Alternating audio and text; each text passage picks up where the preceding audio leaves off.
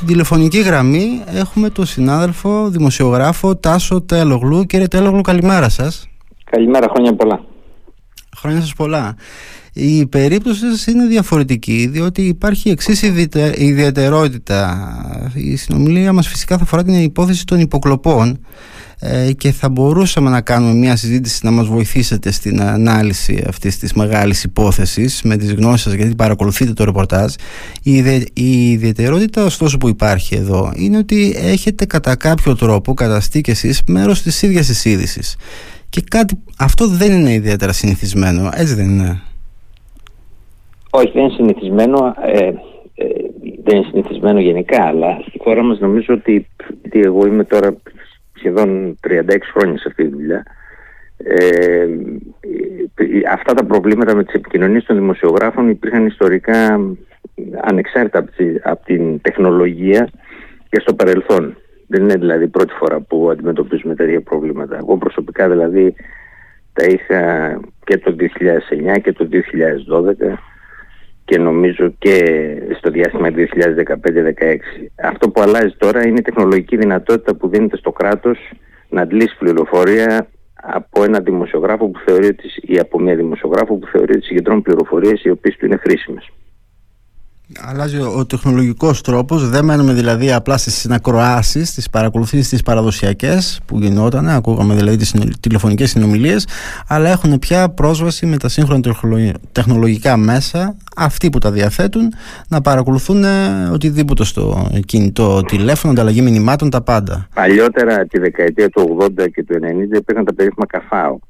Ναι, ε, τα χοντρικά, χοντρικά ερχόταν στον κόμβο ε, της γειτονιάς σου ή της γειτονιάς που ήταν η σύνταξή σου και από εκεί ε, αντλούσαν πληροφορίες από, το, από, από τις συνομιλίες που είχες με κάποιες πηγές σου. Το πρόβλημα είναι ότι εκείνη την εποχή, η διαφορά είναι ότι εκείνη την εποχή ε, οι συνομιλίες ήταν πολύ λιγότερες από το τηλέφωνο, αντλούσαν πολύ λιγότερες πληροφορίες από το τηλέφωνο και πολλά περισσότερο με προσωπική επαφή, πολλές περισσότερο πληροφορίες με προσωπική επαφή. Σήμερα οι όροι έχουν αντιστραφεί. Ε, στέλνεις mail, ε, μιλάς σε εφαρμογές, ε, πολύ λίγοι συνάδελφοι και εξαιτίας της καχεξίας της οικονομικής των μέσων ε, πηγαίνουν σε προσωπικές επαφές με τις πηγές τους. Και αυτό κάνει αυτό το πεδίο ε, πολύ προσοδοφόρος εισαγωγικά για εκείνους που θα θελήσουν να αντλήσουν πληροφορίες από αυτόν που συνομιλεί με μια πηγή. Ε, βέβαια, αλλάζουν οι καιροί, αλλάζουν και οι μέθοδοι, ε, διαφορετικά τα πράγματα. Τώρα βέβαια εσείς ε, ήσασταν σίγουρα στόχος παρακολούθησης ε, με τον παραδοσιακό τρόπο, με συνακρόαση. Αυτό είναι το δεδομένο. Ε, ο νόμος ο καινούριος θυμάστε ότι δεν επιτρέπει για τρία χρόνια να ασκήσει το δικαίωμα της ενημέρωσης. Άρα εγώ δεν έχω ενημέρωση. Ίσα ίσα. Το, το αντίθετο. Και μάλιστα εγώ περιμένω από την ΑΔΕ να μου απαντήσει επίσημα ότι δεν ε, επιβεβαιώνει, δεν μπορεί να, να μου δώσει βεβαίωση για το τι έγινε με, για την αίτηση που είχα κάνει, για την καταγγελία που είχα κάνει, ώστε να προσκομίζοντας στη συνέχεια αυτή την ε, απάντηση στο Ευρωπαϊκό Δικαστήριο Ανθρωπίνων Δικαιωμάτων στο Στρασβούργο να προσφύγω. Μάλιστα. κατά της διάταξης εκείνης του νόμου που μου στερεί το δικαίωμα έγκαιρα να μάθω ε, γιατί είχα τεθεί σε καθεστώς παρακολούθησης για λόγους εθνικής ασφάλειας. Μάλιστα. Τώρα, ε, και όπως είπατε με τον καινούριο νόμο, αυτό μάλλον δεν μπορεί να το κάνει η ΑΔΑΕ. Θα πρέπει να παρέλθουν τρία έτη πρώτα. Ναι. Λοιπόν, ε, σε όλο αυτό το διάστημα από πέρσι, τέτοιο καιρό περίπου, νομίζω πέρσι λίγο μετά τα Χριστούγεννα ήταν το πρώτο δημοσίευμα που έκανε η συνάδελφός σας ε, σχετικά με αυτή την υπόθεση των παρακολουθήσεων. Από τότε βέβαια έχουν γίνει πάρα πολλά.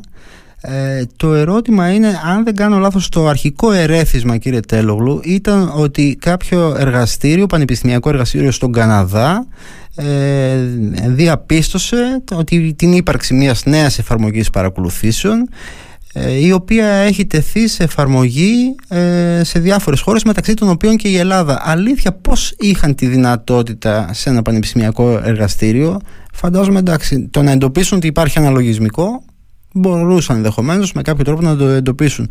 Πώς είχαν όμως την ε, δυνατότητα να βρουν ότι αυτό το λογισμικό χρησιμοποιήθηκε σε συγκεκριμένες χώρες; Σας έχουν εξηγήσει αυτό το πράγμα; Ναι, βεβαίως. Ε, είναι πολύ απλό, έτσι δουλέψαμε κι εμείς. Ε, στις 7 Ιανουαρίου λοιπόν του 2022 η Ελίζα Τρενταφύλου δημοσιεύει το ρεπορτάζ της για την έκθεση της ΜΕΤΑ, της Facebook δηλαδη ε, για τους λεγόμενους ψηφιακούς κινδύνους. Η ΜΕΤΑ τι κάνει, έχει διάφορα προϊόντα που τα χρησιμοποιείτε και εσείς, Messenger, WhatsApp κλπ. εφαρμογές ναι. με τις οποίες μιλάμε, στέλνουμε μηνύματα, ανταλλάσσουμε φωτογραφίες κλπ. Αυτές οι εφαρμογές χρησιμοποιήθηκαν σαν οχήματα για να σταλούν σύνδεσμοι, links, ε, οι οποίοι ήταν παραλλαγμένοι σύνδεσμοι υπαρκτών, υπαρκτού περιεχομένου, εφημερίδες, σύνδεσμοι εφημερίδων, σύνδεσμοι επιχειρήσεων, σύνδεσμοι τραπεζών, σύνδεσμοι αντιπροσωπιών αυτοκινήτων, ε, σύνδεσμοι δήμων και κοινοτήτων κλπ. κλπ.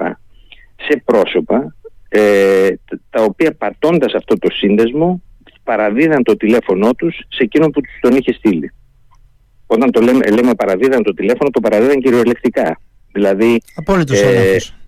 Απόλυτος έλεγχος, εικόνα, ήχος, μηνύματα, αρχεία, έγγραφα, SMS, ε, όχι φωνή. Όχι φωνή. Το λέω αυτό διότι ε, η, σε μερικές εφαρμογές η φωνή είναι πολύ δύσκολο να σπάσει ακόμα και με αυτό το σύστημα. Ε, εν πάση όταν έγινε λοιπόν αυτό το πράγμα, ε, η, ε, η Ελίζα έψαξε να βρει ποιοι ήταν οι νόμιμοι εκπρόσωποι της εταιρείας που εμπορεύεται το συγκεκριμένο λογισμικό στην Ελλάδα, της Intelexa δηλαδή. Η Intelexa είχε εγκατασταθεί, ναι. είχε εγκατασταθεί στην Ελλάδα το Μάρτιο του 2020 και ανάμεσα στους νόμιμους εκπροσώπους της ήταν και ο Φέλιξ Μπίτσιος, ένας Έλληνας πίκος, ο οποίος μάλιστα αργότερα το Σεπτέμβριο ανακαλύψαμε μαζί με την Ελίζα ότι είχε αγοράσει και το 35% των μετοχών της εταιρείας. Ε, ήταν λοιπόν αυτό που θα λέγαμε ένα, private public partnership, μια σύμπραξη δημόσιου και ιδιωτικού ε, και αυτό ξετύλιξε αν θέλετε όλη τη συνέχεια έρευνά μας. Δηλαδή πάνω σε αυτό το άρθρο της 7ης Ιανουαρίου πάτησε η επόμενη έρευνά μας. Τώρα, πώς βρήκαν, αυτά τα, πώς βρήκαν ότι η Ελλάδα σχετίζεται; Πολύ απλά. Υπήρχαν 42 από τα 320 links, 42 από τους 320 συνδέσμους που ήταν ελληνικού περιεχομένου ελληνικού ενδιαφέροντος. Δηλαδή το καθημερινή GR Live.com ή το πρώτο θέμα κλπ. δεν το πατάει ο Καναδός ή ο Αιγύπτιος. Το πατάει ο Έλληνας. Απομονώσανε λοιπόν αυτούς τους συνδέσμους και είπαν ότι εδώ το 12% των συνδέσμων που έχουν φτιαχτεί αφορούν μια συγκεκριμένη χώρα. Αυτή ήταν η βασική υπόθεση πάνω στην οποία δουλέψαμε εμείς. Ανακαλύψαμε και άλλους συνδέσμους στη συνέχεια το σύστημα αυτό είχε αυτή την αδυναμία, δεν ήταν zero click.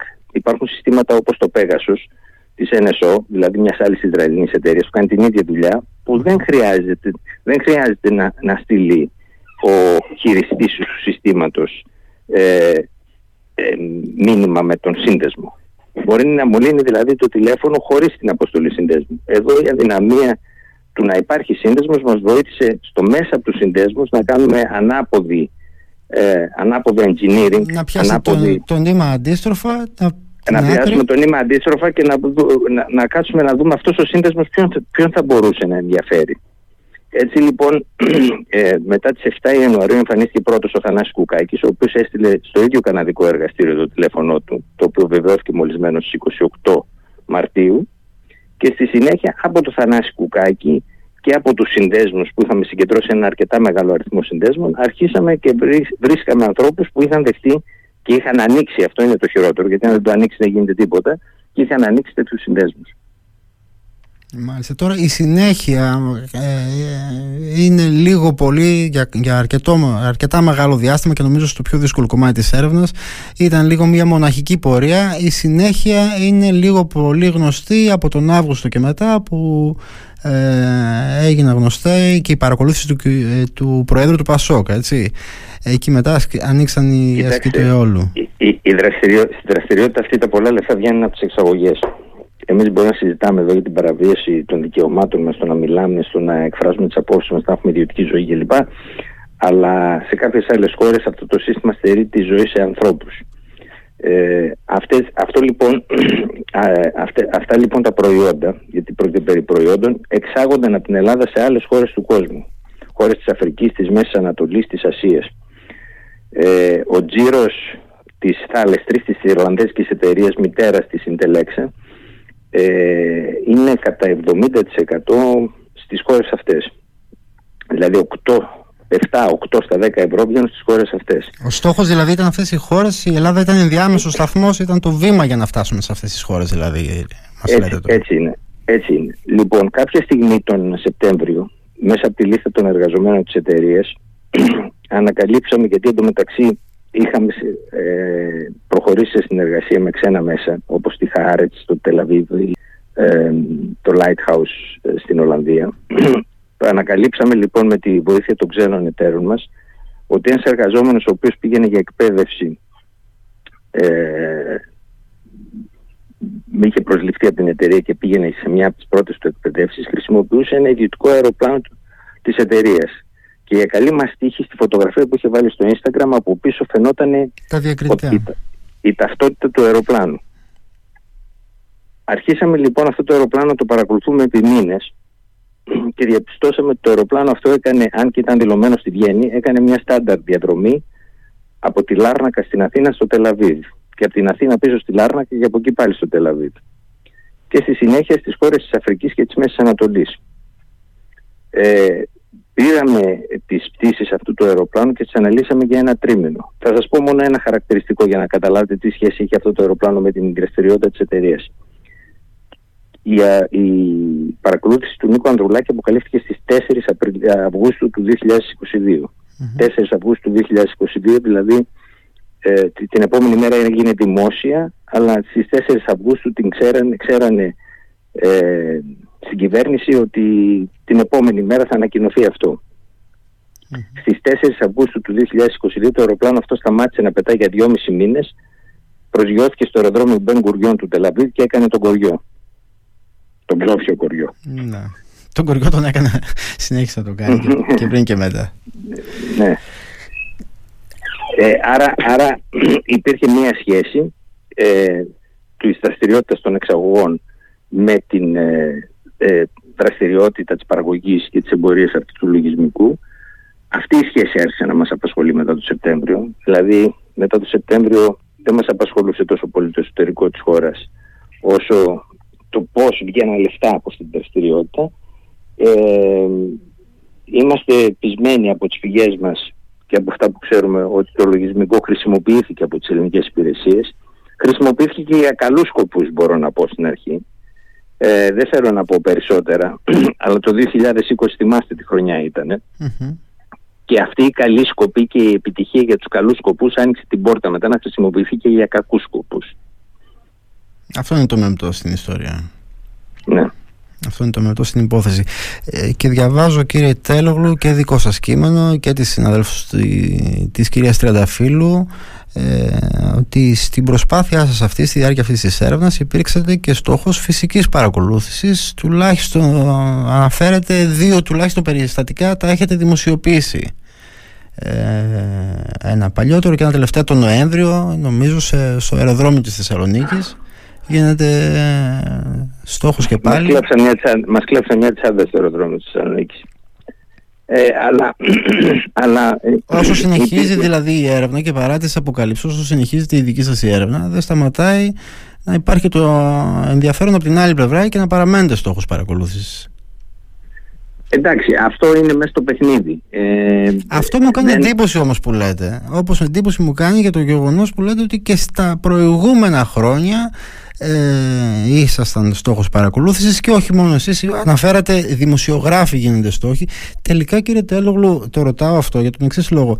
Τελικά ισχύει όντως αυτό ε, η υπεποίθηση, η αντίληψη που έχει πολλοί κόσμος ότι εντάξει αυτά τα πράγματα γίνονται, είναι γνωστά. Τώρα μπορεί να μην τα λέμε, μπορεί να μην μπορούμε να τα αποδείξουμε αλλά γίνεται αυτό το πράγμα.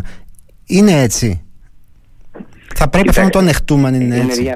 είναι διαφορετικό πράγμα το αν γίνεται και διαφορετικό πράγμα το αν πρέπει να το ανέχεται κανείς να γίνεται. Ε, έτσι. Είναι δύο διαφορετικά ζευγάρια παπούτσια αυτά. Ε, φυσικά γίνεται. Είναι πιο εύκολο για μια υπηρεσία να πάει να πάρει τις σημειώσεις ένα, ενός δημοσιογράφου για να ξέρει τι έχει. Αυτό γινόταν πάντα.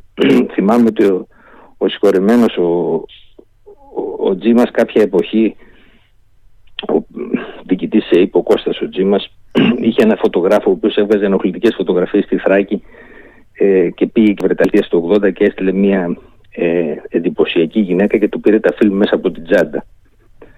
Λοιπόν, αυτό γινόταν με αυτόν τον τρόπο τότε. Ε, οι τρόποι έχουν αλλάξει. Δεν χρειάζεται να μπουν στην τσάντα σου. Μπορούν, μπορούν, να μπουν στο τηλέφωνο σου και να σου πάρουν ένα φάκελο. Σε εσάς βέβαια πήραν και την τσάντα. Ναι, φυσικά. Γιατί ξέρανε προφανώς ότι λαμβάνετε μέτρα προφύλαξης. Ναι, αυτό είναι αλήθεια. Ε, κύριε ε, Τέλογο, ναι, σας ακούω. Και το ερώτημα και το πρόβλημα για μας είναι ότι έτσι εκτίθεται κάποιες πηγές μας που κάνουν πιο δύσκολο τη δουλειά μας. Δηλαδή δεν είναι μόνο το θέμα το, των αφηρημένων των δικαιωμάτων, είναι το θέμα της δυσκολεύει τη δουλειά μας. Είναι, ε, είναι εκ των πραγμάτων έτσι και αλλιώς δύσκολη μια τέτοια έρευνα. Δυσχεραίνεται ακόμη περισσότερο με αυτές τις συνθήκες.